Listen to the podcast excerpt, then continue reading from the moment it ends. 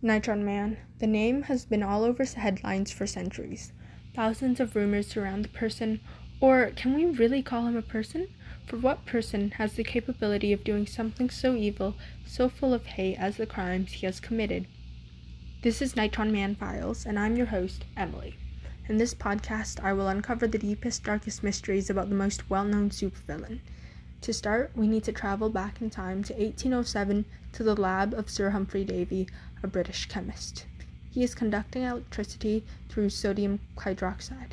His goal? To extract the safe and stable element of sodium. Or so he thought. Sir Humphrey Davy was a proponent of elemental rights. He worked hard to lobby for the rights of elements, believing the stereotype that they were dangerous and unpredictable was false. Little did he know that his creation would become a major talking point for his opponents. But back to the lab.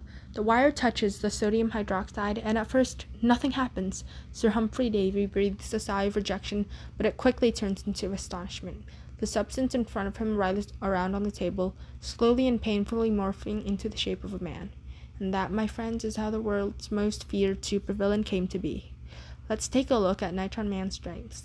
Made entirely of sodium, his body is a soft and malleable metal that allows him to transform into any shape. His reactivity and anger make him even more intimidating, prone to combusting at the slightest inconvenience. As a metal, he can survive without water or food.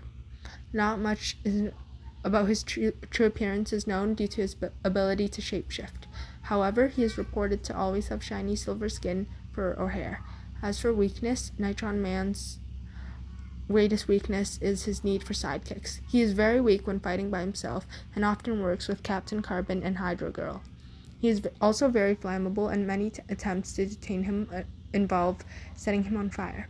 His whereabouts are perhaps the greatest mystery surrounding him. He always resides with his sidekicks and has been frequently found in the sea. Many forces and teams have tried to stop him, but none more than Aqua Woman and Sunstar. With their marine and fire powers, they have gone to great lengths to try to protect the world with limited success.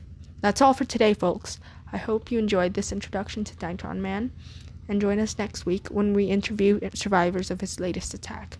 As always, please sign up for our newsletter on our website and leave us a five star rating. Thanks for tuning in, and see you next time.